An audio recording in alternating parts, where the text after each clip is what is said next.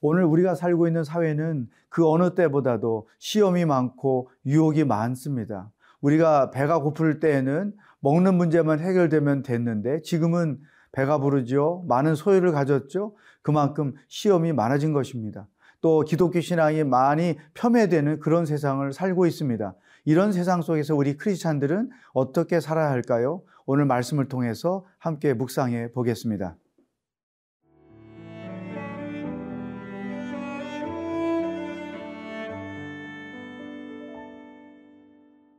요한계시록 11장 1절에서 14절 말씀입니다.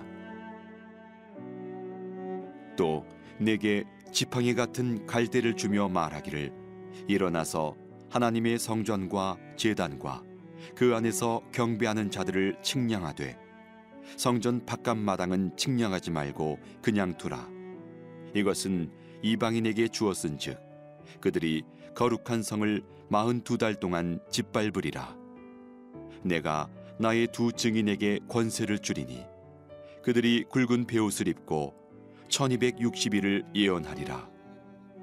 그들은 이 땅에 주 앞에 서 있는 두 감람나무와 두 촛대니 만일 누구든지 그들을 해하고자 하면 그들의 입에서 불이 나와서 그들의 원수를 삼켜버릴 것이요.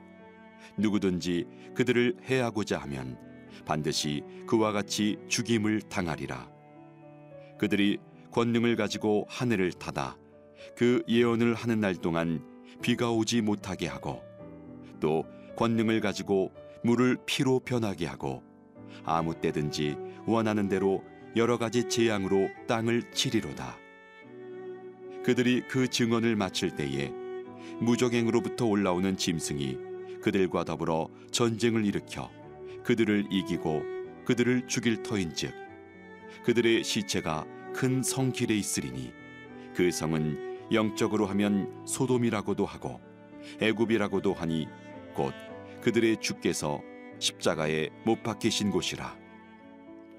백성들과 족속과 방언과 나라 중에서 사람들이 그 시체를 사흘 반 동안을 보며 무덤에 장사하지 못하게 하리로다.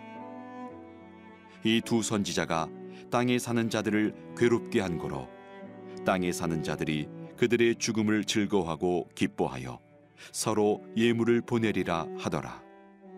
3일 반 후에 하나님께로부터 생기가 그들 속에 들어가매 그들이 발로 일어서니 구경하는 자들이 크게 두려워하더라. 하늘로부터 큰 음성이 있어 이리로 올라오라 함을 그들이 듣고 구름을 타고 하늘로 올라가니 그들의 원수들도 구경하더라. 그때에 큰 지진이 나서 성 10분의 1이 무너지고 지진에 죽은 사람이 7천이라. 그 남은 자들이 두려워하여 영광을 하늘의 하나님께 돌리더라. 둘째 화는 지나갔으나 보라 셋째 화가 속히 이르는도다. 여섯째 나팔과 일곱째 나팔이 불려지는 그 사이에 어, 두 가지 큰 일이 벌어지는데 오늘 본문에서는 그 두 번째 어떤 일이 벌어지는지를 우리에게 말씀하고 있습니다.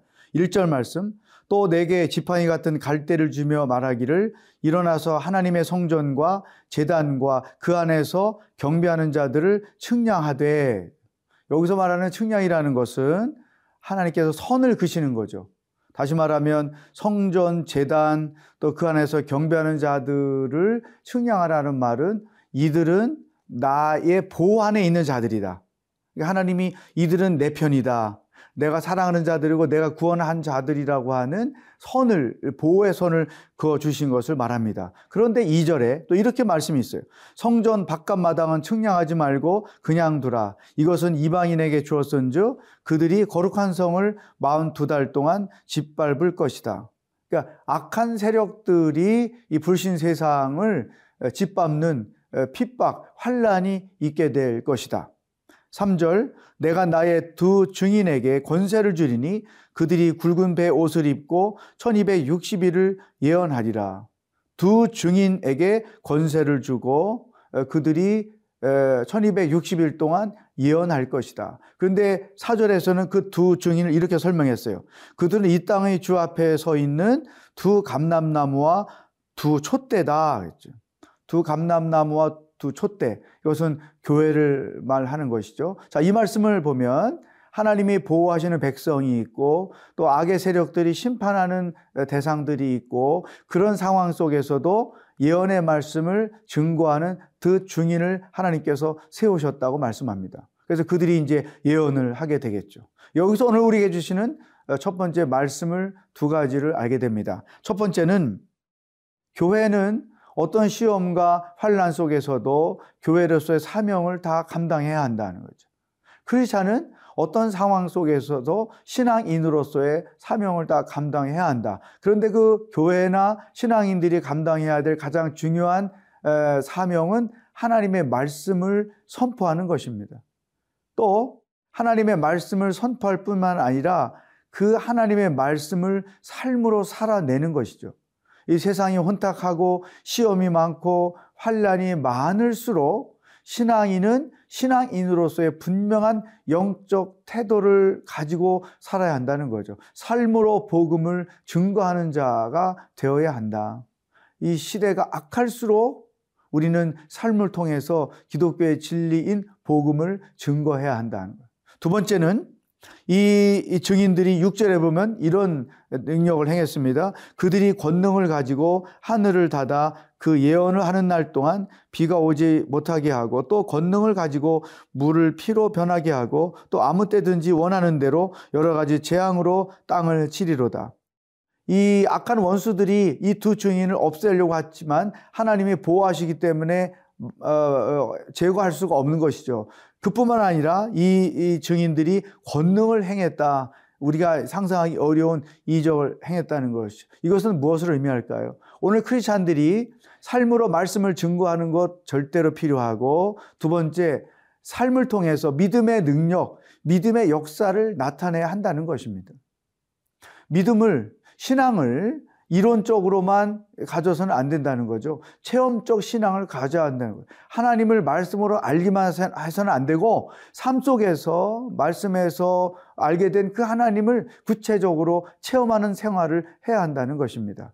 시대가 혼탁하고 가치관이 혼란스럽고 또 시험이 많고 기독교의 가치가 폄훼되는 그런 세상 속에서 살지만 이럴 때일수록 교회와 우리 크리스천들은 그런 환경에 지배받지 않고 어, 하나님의 말씀을 삶으로 살아내서 예수 그리스도가 참된 진리인 것을 증거할 필요가 있고 동시에 믿음으로 하나님의 능력을 어, 체험하며 살아감으로 인해서 복음의 능력, 믿음의 능력이 얼마나 위대한지를 함께 살고 있는 이 주변 사람들에게 보여줄 사명이 있다는 것입니다. 오늘 하루도 말씀을 삶으로 살아내고 믿음으로 하나님의 능력을 체험하는 하루가 되기를 축복합니다.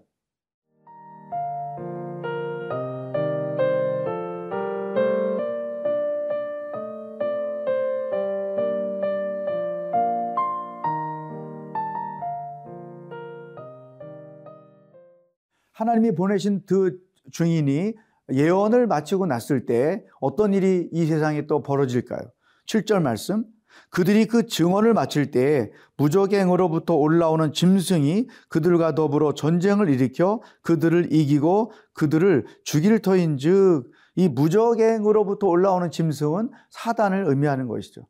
악의 최고의 권세와 권력을 가진 존재인 것입니다. 그가 이 영원한 지옥 끝이 없는 지옥에 가둬 있다가 어, 잠시 해방을 맞이해서 나와서 예수 그리스도의 증인들을 어, 죽인다는 것입니다. 그런데 그 죽임을 당한 증인들에게 어떤 일이 벌어질까요?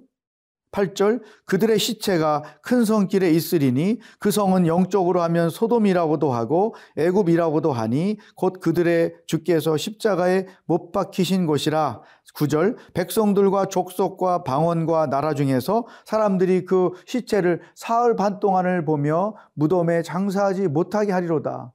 여러분 이 두 증인이 죽임을 당했는데 장사되지 못한 채 그 시체가 길거리에 너부러져 있는 거죠. 예수님이 십자가에 못 박히신 그곳에 그들이 시신이 너부러져서 사람들이 그것을 보았다. 근데 여기서 역사가 끝나는 게 아닙니다. 11절에 이런 반전을 말씀했습니다. 3일 반 후에 하나님께로부터 생기가 그들 속에 들어가매 그들이 발로 일어서니 구경하는 자들이 크게 두려워하더라. 죽었던 시체가 생기가 들어감으로 다시 살아났고 12절 하늘로부터 큰 음성이 있어 이리로 올라오라 함을 그들이 듣고 구름을 타고 하늘로 올라가니 그들의 원수들도 구경하더라. 엄청난 대반전이 일어난 것을 우리가 봅니다. 여기서 오늘 우리에게 주시는 두 번째 하나님의 말씀을 묵상합니다. 이것은 기독교 신앙의 중요한 어, 내용 중의 하나인 부활 신앙을 의미하는 것이죠. 예수의 뜻 중인이 악의 세력들에게 죽임을 당했지만 그들이 다시 일어나 다시 부활하여 하나님 나라에 들려가는 모습을 설명한 것입니다. 여러분, 우리 크리스천들은 이 부활 신앙을 가지고 살아야 됩니다. 아무리 십자가의 고난이 있다 할지라도 아무리 삶에 큰 고통이 있을지라도 그 고통이 전부가 아니라는 거죠. 그 고통이 지나간 이후에는 우리들에게 부활이 있다. 그래서 이 크리스천들이 어, 그 신앙 초기 때부터 죽음을 무릅쓰고 신앙을 지켰던 이유는 부활 신앙이 있었기 때문인 것입니다. 내 비록 육신은 죽임을 당할지라도 내 영은 다시 살아나 또 내 영은 살아나 하나님 나라로 가기 때문에 육신의 죽음을 두려워하지 않은 것이죠. 여러분 우리가 일상생활 속에서 이 부활 신앙을 갖게 되면 어떤 일이 벌어지는지 아십니까? 자기도 모르게 담대해집니다. 어떤 믿음의 배짱이 생깁니다. 그래서 삶에서 당하는 고난, 시험, 이와 같은 것들에게 쉽게 넘어가지 않습니다. 왜냐하면 밤이 지나면 새날이 오는 것처럼 구름이 오고 구름이 끼고 비가 오는 날이 있으면 그 다음에 해가 나고 맑은 날이 오는 것을 아는 것처럼 우리 고난 이후에는 십자가 이후에는 부활이 있다는 것을 알기 때문인 것이죠. 그래서 이 부활 신앙을 가진 사람들은 이 세상에 쉽게 넘어지지 않아요. 또 시험에 쉽게 빠지지도 않아요. 또 고난 앞에 쉽게 엎어지지도 않습니다. 이 고난은 다 지나가지. 내게 부활이 있지. 이와 같은 믿음을 가지고 그 고난들을 이겨나가는 것이죠. 이것이 우리가 일상생활 속에서 어, 피부로 느낄 수 있는 삶의 체험인 것입니다. 여기 두 증인이 죽임을 당했지만 3일 반 후에 다시 살아나서 하나님 나라로 들려 올려간 것이 우리에게 보여주는 너무나 좋은 샘플인 것이죠. 여러분, 오늘 어떤 시험이 있습니까? 어떤 고난이 있습니까? 그것 때문에 죽을 것 같다고 생각하고 절망하고 있지 않습니까? 여러분 생각을 바꾸십시오. 그것은 지나갑니다. 부활이 옵니다. 그러나 이 부활은 아무에게 오는 게 아닙니다. 믿음을 가진 자, 부활 신앙을 가진 자들에게만 오는 것이죠. 여러분이 어떤 어려운 상황에 놓여 있지라도 이 부활 신앙을 가지고 그 시험을 이겨서 결국은 승리하는 하루하루가 될 수 있기를 주의 이름으로 축복합니다. 기도하겠습니다. 하나님 아버지, 이 혼탁하고 기독교 신앙이 폄훼되는 상황 속에 산다 할지라도 우리의 삶이 복음을 증거하게 하시며 믿음의 능력을 체험하며 살아가도록 인도하여 주시옵소서. 부활 신앙을 가지고 어떤 시험을 만난다 할지라도 능히 그 시험을 이기며 승리하는 그리스도인으로 하루하루를 살아가도록 인도하여 주시옵소서. 오늘도 우리와 함께 동행하실 주님을 기뻐하며 예수님의 이름으로 기도합니다. 아멘.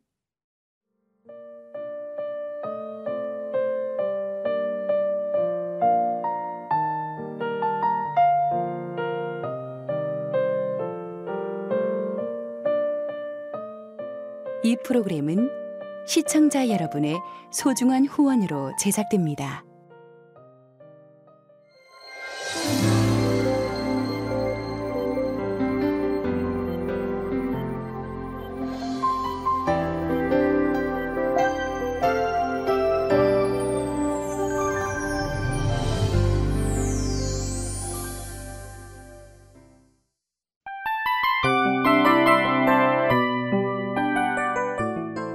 이 프로그램은 청취자 여러분의 소중한 후원으로 제작됩니다.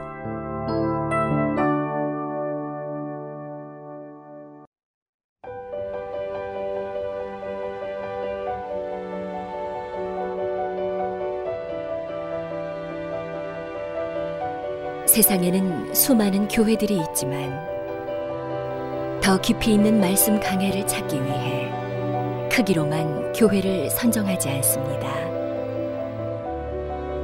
보다 좋은 영적 콘텐츠를 더 많이 나누기 위해 방송비를 받지 않습니다. 1년 365일 복음만 전하고 싶어서 우리는 광고를 하지 않습니다. 온누리의 복음을 땅끝까지 CGN TV와 함께 땅끝 성교사가 되주세요